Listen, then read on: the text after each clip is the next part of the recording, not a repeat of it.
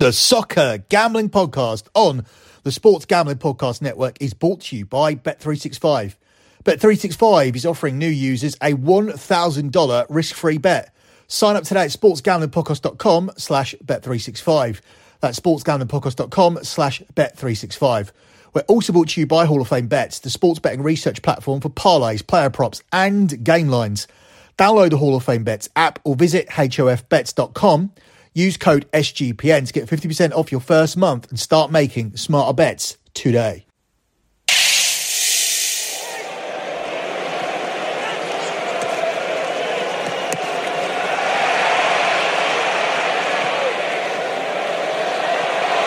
Marcus Rashford is going to get to this from Maguire. Højlund! What a stop!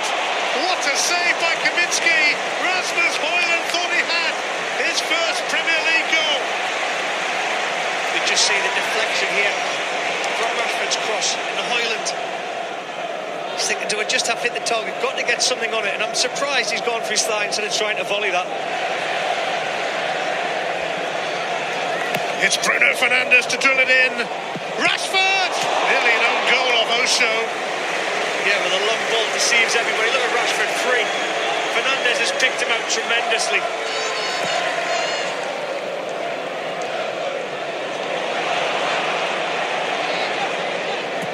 Kaboré's cross. Morris! And Onana is called upon to make an excellent save. And Luton nearly snatched the lead against the runner play. Manchester United have been dominant without actually asking as many questions of Kaminski as they would have liked. Højlund did once, and now he's found Garnacho! And still United cannot stick the ball away. Garnacho, for me, takes his touch. You need to take one touch and then finish. And he chooses the wrong option. He cuts inside. And what have Luton Town got there? They've got numbers getting back. It is Fernandes. Højlund! It still won't go in in the Premier League for Rasmus Højlund. Fifth corner for Manchester United. Fernandes takes. Mason Mount. Rashford! McTominay has a goal!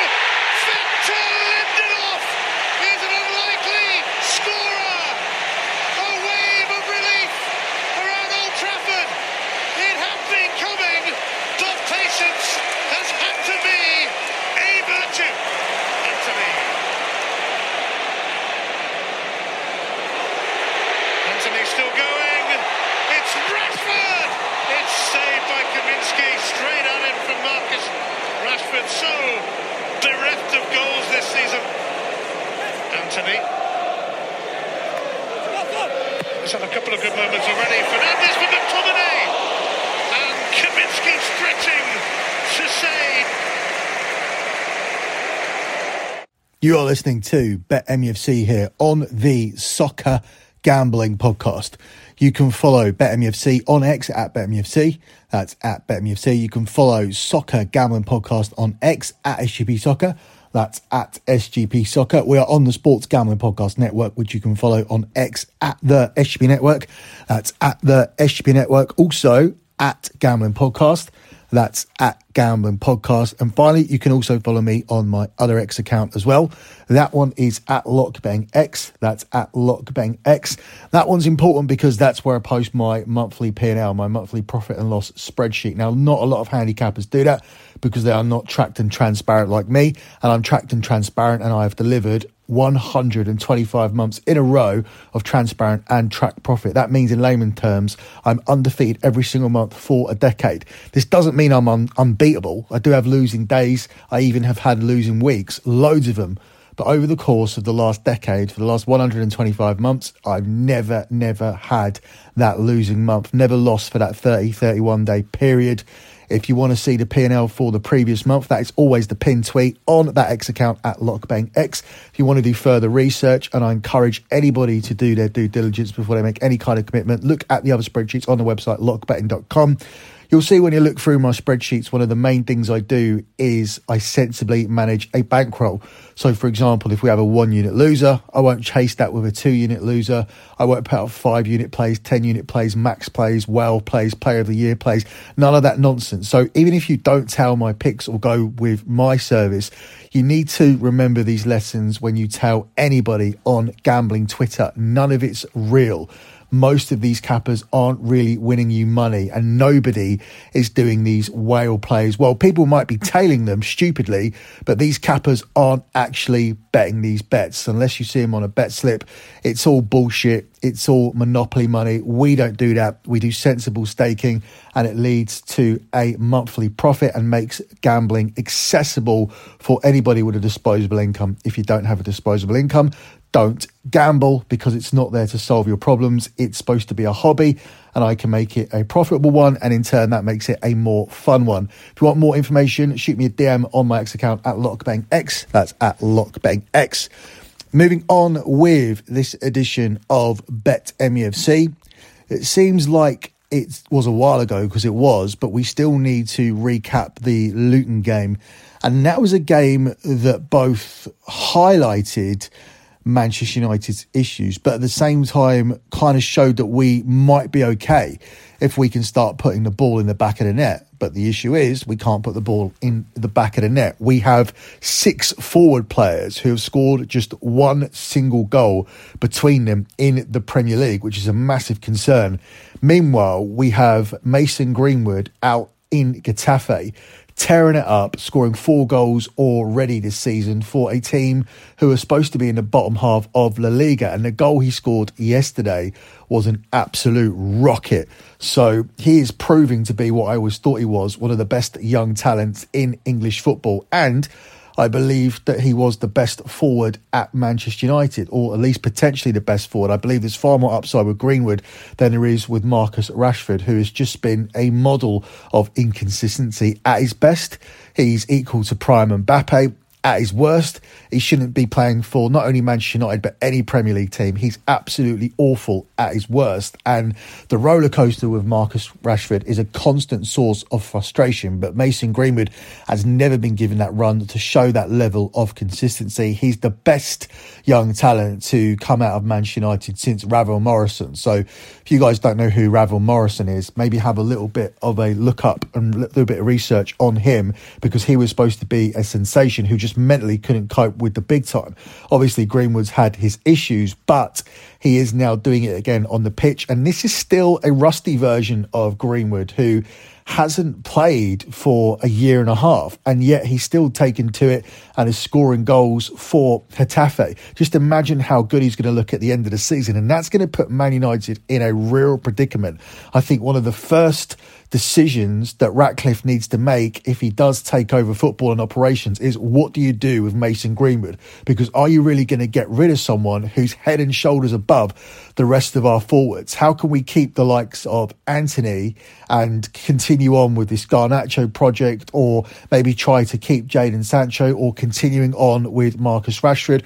When we have Mason Greenwood doing what he's doing, banging him in for Getafe, scoring world class goals, whilst our forward line are producing just one goal between them so far this season. Yet, as I highlighted on the other show that we did where we recap Man United's first third of the season, we are just in sixth position. We did go into this weekend just six points behind Arsenal. Had the Arsenal VAR decision been correct, we'd have gone into this weekend level with Arsenal, and Arsenal are touted as potential Premier League champions. In fact, as we're recording the show, they've beaten Brentford and they sit top of the Premier League. So I do believe Man United's issues have been blown out of proportion, but it is an issue when you can't score goals.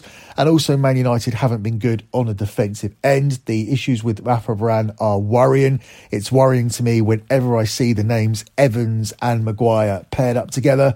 And it's almost equally as worrying when I see Maguire and Lindelof, which is likely to be the, the tandem that starts tomorrow because Evans is out injured he needs to sort out this Rafa Varane issue very quickly because he can't be in a situation where Casemiro wants to leave and Varane wants to leave and, and Sancho wants to leave because ultimately that's going to fall on the manager. The manager is going to be questioned, which I think is harsh because this is a manager who guided us back into the Champions League when that wasn't really even a realistic aspiration last season. So I'm a fan of Erik Ten Hag, but he needs to get his shit in order. He needs to get the ship back on track in terms of how the players feel about him. Because if you lose the dressing room at this club, historically, that is the end of you, as we've seen. So it's important to get the big players back on track. If Man United can do that, they can have a a good period as we head towards this busy Christmas period. Man United can navigate that. They do have the squad depth to navigate that. I do believe they have more squad depth than a lot of the teams who are in and around that top eight, probably more than Villa, definitely more than Tottenham, who we're seeing really suffer the consequences of a few injuries. I also still think they have a little bit more squad depth than Liverpool. Liverpool have done good business in the summer, but they essentially only replaced their outgoings with new income and they had a squad that was a little bit short last year as well. Liverpool are stacked on the attacking end with their front five, but in the midfield and defensive positions, I think they need a little bit more cover to be viable title contenders. I don't think Arsenal's squad depth is great. I think only Manchester City are a team who have better squad depth than United. But if United's big squad of talented players are massively underperforming across the board, then it doesn't matter how much depth you have. Manchester United are going to be a team who finish outside of the top four if they repeat their performances um, in this next third of the season. So it's the performances that are most concerning. Uh, the data is obviously concerning too. When you look at Man United's goal differential, it's absolutely embarrassing when you compare the goals for, goals against, and the fact we have a minus goal difference despite sitting in the top six. So the wins haven't been convincing, the performances haven't been convincing, but the facts are that we came into this came into this round of games off the international break, sitting in sixth position within touching distance of the top four. Yes, the title has gone, but was that really ever realistic anyway? With Manchester City winning the treble last season and being the clear favourites to do it again, Man United are still in the midst of a rebuild. The, just, the, just the main concern is the fact that the rebuild has probably gone backwards. But if you look realistically at what we did last season, it was always going to go backwards a little bit because Ten Hag, being the good manager that he is, he made the decision that playing the Ten Hag style of football that he wanted to play, that Ajax type of football, wasn't going to work at Man United and it was going to be a disastrous season. One pre season wasn't enough to implement that, and the players we had weren't capable of implementing that. So, very quickly, he moved away to playing a different style, which was more of a counter attacking style, didn't really utilise the press as much as he wanted to. And in this summer, he bought in his own players and went back to playing the way that he wants to play with, with the high press, with a goalkeeper that plays out, with a, with a high back line and um, Man United are now much more. Um, much more of a pressing team, or at least they're supposed to be, rather than this team who sit back and try to counter attack you, which is a style of football that's kind of against the way Manchester United should be playing. It's not really in the Man United ethos to sit back, concede possession, and to counter attack, which is why Ten Hag wanted to move away from it because it's not Ten Hag style, it's not the Ajax way, and it's not the Man United way. But doing things his way and the United way, the, the Ajax way this season has led to very mixed results. And that's going to be the case when you're allowing chances to be conceded, which we are but we're not really doing anything at the other end, despite the fact that we have what is essentially, if you look at it carefully, Man United are pretty much playing a 3 1 6 formation with how far up the pitch the fullbacks are going, with every intention to win the ball back in our own half, to win the ball back as quickly as possible, and to constantly be on the attack and the attack, the attack. But we can attack all day, like we did against Luton, but we can't score goals. So if we can't score goals and we're high up the pitch and we're allowing ourselves to be outnumbered on the counter attacks against us, then that is going to lead to negative results, and that has led to negative results so far this season. Before we move on to talking about the Everton game, let me take a quick pause to tell you guys about Bet365. We're brought to you by Bet365, and Bet365 is the world's favourite sportsbook trusted by over 88 million players worldwide. Prop sides, totals, live betting, Bet365 has Bet365, sorry, has you covered. And if you like boost, you're going to love Bet365, like a 30% profit boost on your NFL same game parlay. Plus, they even have an early payout offer if your team goes 17 points up and they have an early payout offer if your team goes two goals up, which would have paid you out for the game between Man United and Copenhagen. Man United ended up losing that game 4 3, but we were 2 0 up before the Marcus Rashford red card. And um, and that would have paid you out on Manchester United at a price of 45 minus 125 when everybody just got paid out on Copenhagen instead. So a very, very solid offer, very great incentive to sign up for Bet365. But there's more because if you sign up today and choose from, you can choose from two bonus offers, either a $1,000 no sweat bet or bet $5 and get $150 in bonus bets. Just head to sportsgamblingpodcast.com slash bet365. That's sportsgamblingpodcast.com slash bet365 or use the sign up link in our show bio. Gambling problem? Call 1 800 Gambler. That's 1 800 Gambler. Hi, Eric. Um, can you give us an update on the injury situation first, particularly Rasmus Højlund and your goalkeeper, Andre Onana? Um, Andre is uh, okay. Uh, he uh, stepped in training um, today. He's good. Uh, Rasmus, still, it, I think it's a close finish. Uh, he's training he's down or he's outside. Um, yeah, he's making very good steps, and yeah, we have to wait till tomorrow. Then we will make a final decision. In terms of other injuries, is there any timescale yet on Luke Shaw's injury and when he might be back? Luke Shaw will be available for Sunday. He will be in the squad. That's excellent news. Um, in terms of the fixture itself, your form in the Premier League, at least, is is the best in the country right now. So perhaps some of the headlines uh, not quite what they seem. In terms of the form in the Premier League, do you feel you have turned a corner in recent games? Uh, definitely, we uh, we have seen a turning point. Uh, we have seen that uh, um, how we deal with certain situations that we that we built, that we built on a certain foundation, and and now we have to to build on. And we go in a massive month, and yeah, we are really looking forward with confidence because, as you say, um, in the Premier League, everyone is winning from everyone, and there are no easy games for no one. So every day, every team will drop points. But yeah, the last five games, uh, we won four, and that gives us confidence uh, to go in the next games. How difficult do you think it's going to be at Everton on Sunday? They they've lost their ten points. Their supporters are very angry. You're banned from the technical area. How, how difficult is it going to be to manage that game? It's always about us. And uh, I can see uh, the opposition, and I can see they are mad. But finally, it's about us. So if they're if they are mad and they are that's their fuel, uh, we have to match those standards. And and when we match the standards, we have a very good chance to win the game.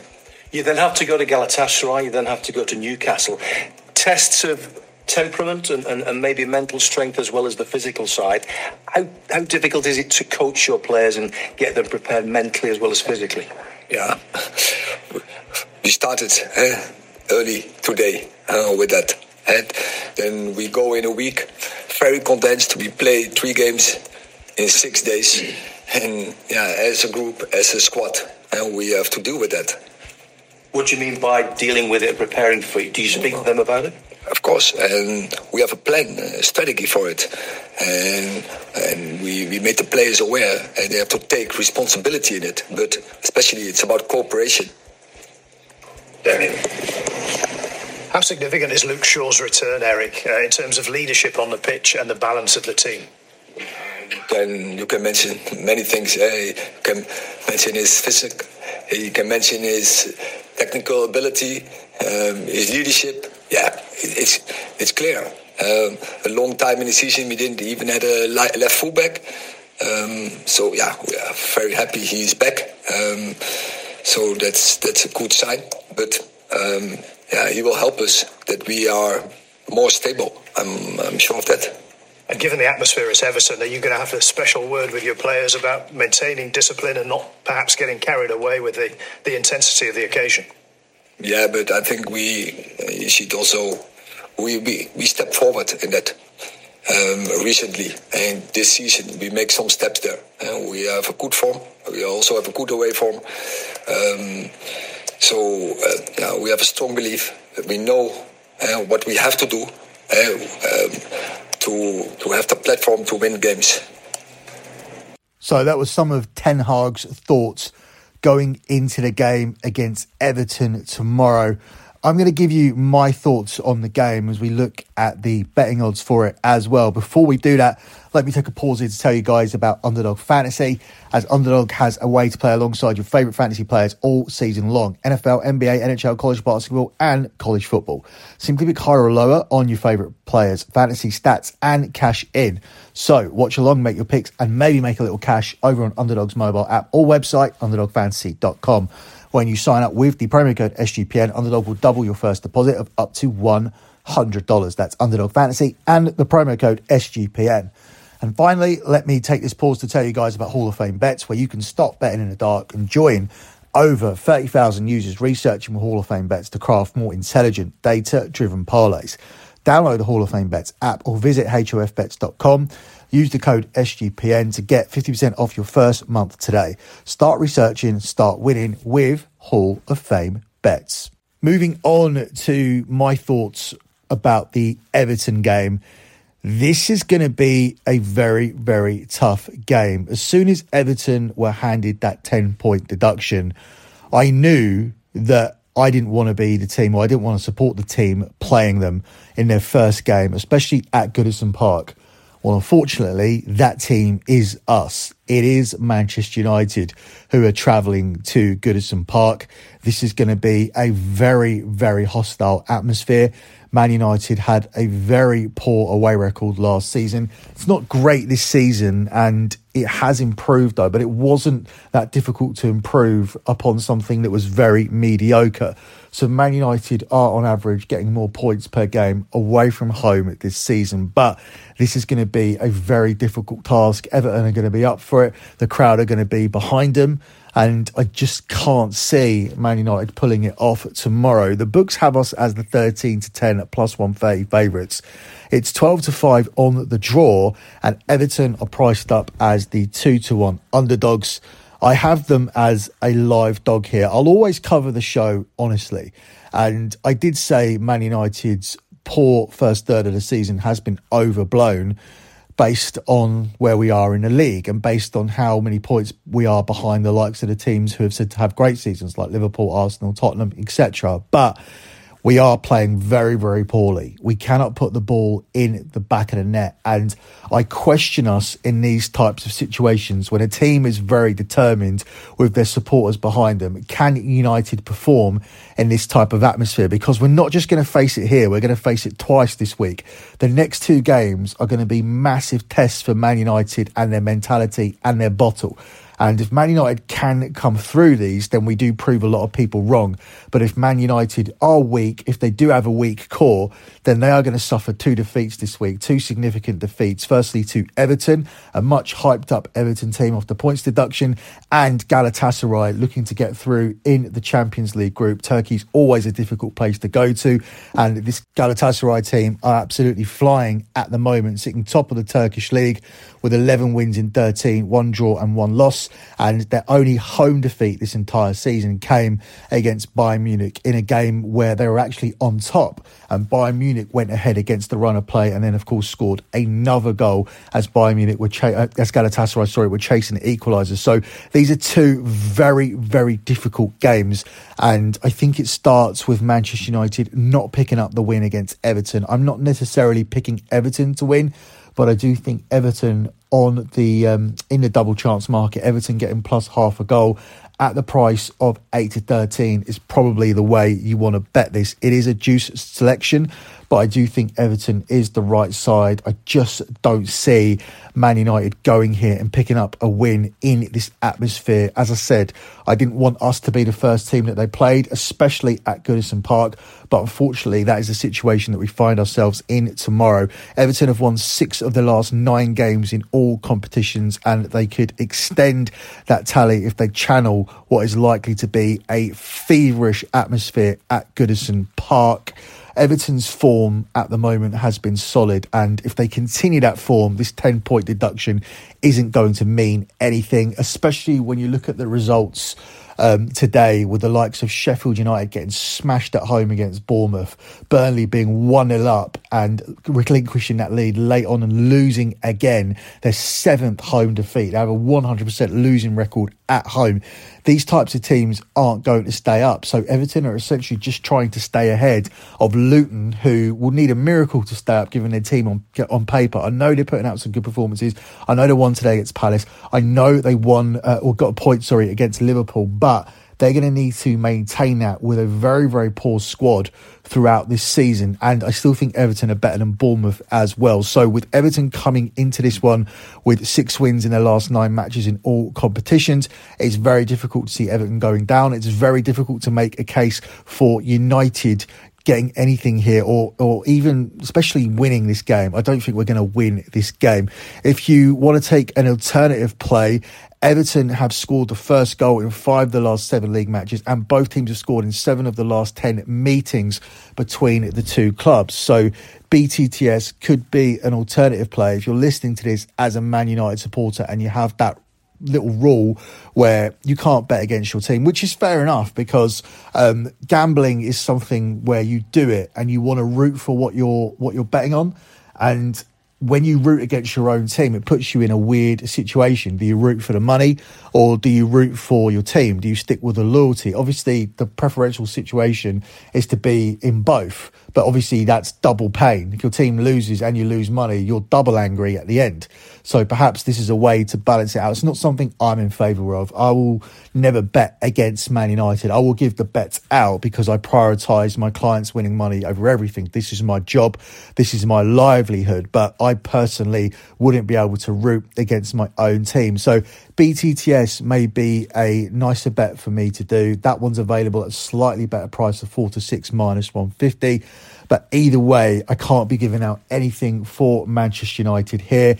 They've shown me nothing performance wise so far this season to say they can go to Goodison Park when it's a hostile atmosphere and they can beat an Everton team and also an Everton team who have shown some solid form as of late and have probably played better football than Man United. It's worrying when you look at some of the performances that Everton have put out so far this season, and you can say that they've actually played better in periods than this Manchester United team.